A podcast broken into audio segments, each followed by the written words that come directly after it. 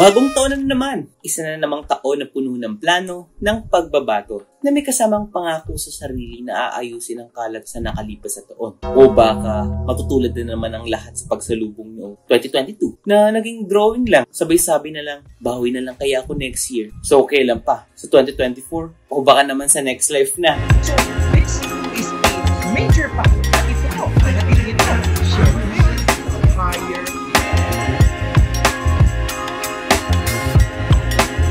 mga goal nating mga Pinoy adulting, syempre, ang magkaroon ng financial stability. Because we know naman yung nangyari sa atin nung nakalipas sa taon. Nabigla tayo sa mga di inasahang krisis pang ekonomiya na nagdulot syempre ng mga pagtaas ng presyo ng mga bilihan at kung ano-ano pa. Ito rin ang dahilan kung kaya nagkaroon tayo ng mga di inasahang panghiram ng salapi sa ating mga friends. By the way, kudos sa mga friends natin out there na nandyan palagi sa oras ng kagipitan. But of course, aside from giving them kudos, syempre dapat isama natin sila sa plano natin ngayong bagong taon at bayaran ang mga kautangan natin sa kanila nang makaulit pa tayo sa 2024. Syempre, biro lang, dapat isama din natin sa goal natin ngayong taon ang maging stable financially para hindi na natin kailangan humantong pa sa pangungutang. Ngayon, samahan niyo ako kung ano pa nga bang pwede nating gawin sa paggawa ng New Year's resolution at alamin din natin ano pa nga ba ang mga posibleng rason bakit simula gumawa tayo at matuto tayong gumawa ng New Year's resolution ng elementary tayo, eh tila wala tayo natupad dito. Number 1. Unrealistic goals. magtitipid na talaga ako. 1,000 per month lang ibabawas ko sa sweldo ko this year. Parang okay, di ba? Pero sa tingin ba natin, magbe-benefit ba talaga tayo dito? At ang mga taong umaasa sa atin katulad na lang ng pamilya. O isa lang to sa mga magiging rason para magkaroon na naman tayo ng added list for next New Year's resolution, which is ang ayusin naman ng relasyon sa pamilya. Kaya hanggat maaari,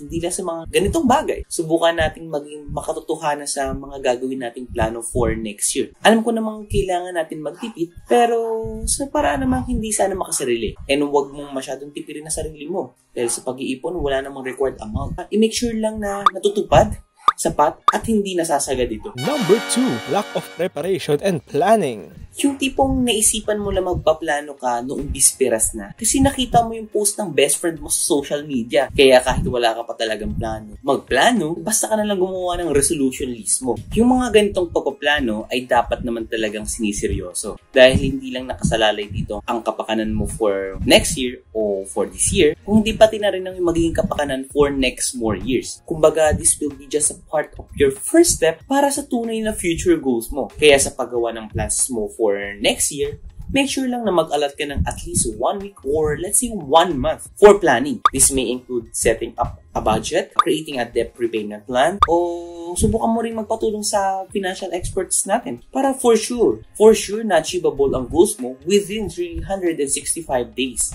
Number 3. Lack of motivation and accountability. For some of us, 2022 is a year failure. Some of us failed to achieve their plan they made last year. Tapos sama pa natin yung pandemic depression noong 2020 na hindi pa tayo nakaka-get over talaga. Kung tutuusin, wala halos tupad sa mga plano ng mga tao noong mga nakalipas sa taon. Kaya ngayon, they are really discouraged na in making their New Year's plan. Pero hahayaan na lang ba natin na maging ganun? Just like the past years na wala man lang tayo na-achieve? Siyempre hindi. Kaya nga taon natatapos at nagsisimula muli. Hudyat na may bagong pagkakataon na naman para sa atin. Subukan din natin iiwas ang sarili natin sa mga taong hinahayaan na lang na dumaan ng taon. Walang plano, puro na lang reklamo. Number 4. Lack of knowledge and expertise. Isa sa pinaka-goal din natin for this year, isang makapagtabi ng sapat na pera at makahanap pa ng paraan kung paano pa ito mapapalago. Kaya ngayong iba sa atin, aside sa kanilang mismong trabaho, eh meron pa silang sideline o side hustle. Yung iba naman, aside from their savings, ay nag invest din sila sa iba't ibang investment instruments like business, crypto, play to earn, stocks, etc. But because of mismanaging it, nauwi lang lahat sa pagkalugi, which also leads to discouragement na mag-invest. Kaya, always test your knowledge. Gawin lang ang kayang gawin. Pag hindi, better magpatulong tayo sa nakakaalam talaga. Or mag-invest sa mga bagay na legitimate nang hindi naman tayo magoyo. Try to seek help sa ating mga financial expert for better advice. Or kaya namang tumutok sa ating YouTube channel. Palagi. Because our videos would really help you, hindi lang sa financial planning, but also for your lifestyle. And number 5. unforeseen circumstances. Ito na siguro ang pinakaayaw natin mangyari sa plano natin for this year. Ang mga bagay na hindi inaasahan na nagkukos ng delays or cancellation sa mga gusto natin talagang gawin. Halimbawa na lang, sinama natin sa ating resolution list ang mag-ipon at mag-invest regularly. But sadly, simula nung nagsimula ang taon, ay naging sakit din tayo at kinailangan natin gamitin muna ang savings at ang investment money natin na talaga namang nakakapanghinayang.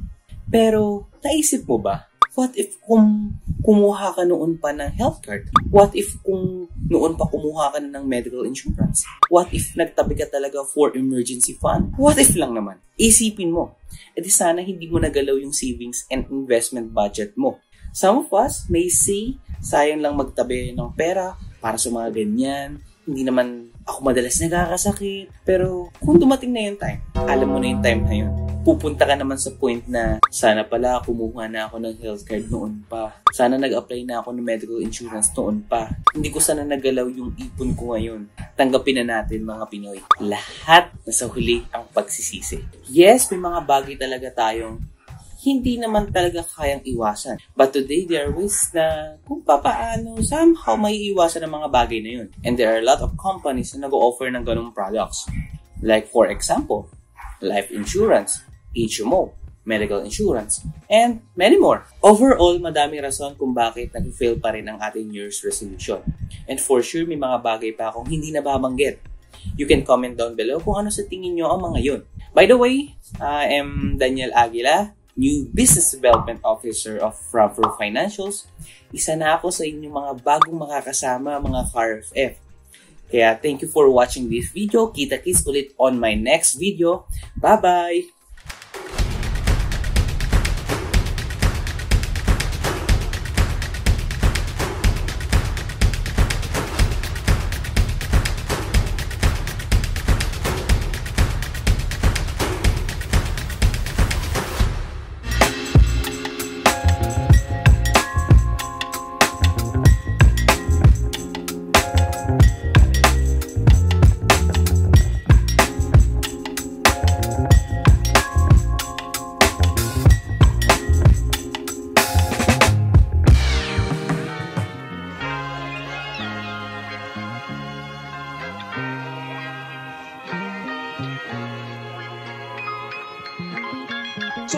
This is a major factor at ito po ang hatid nito. Siyempre, higher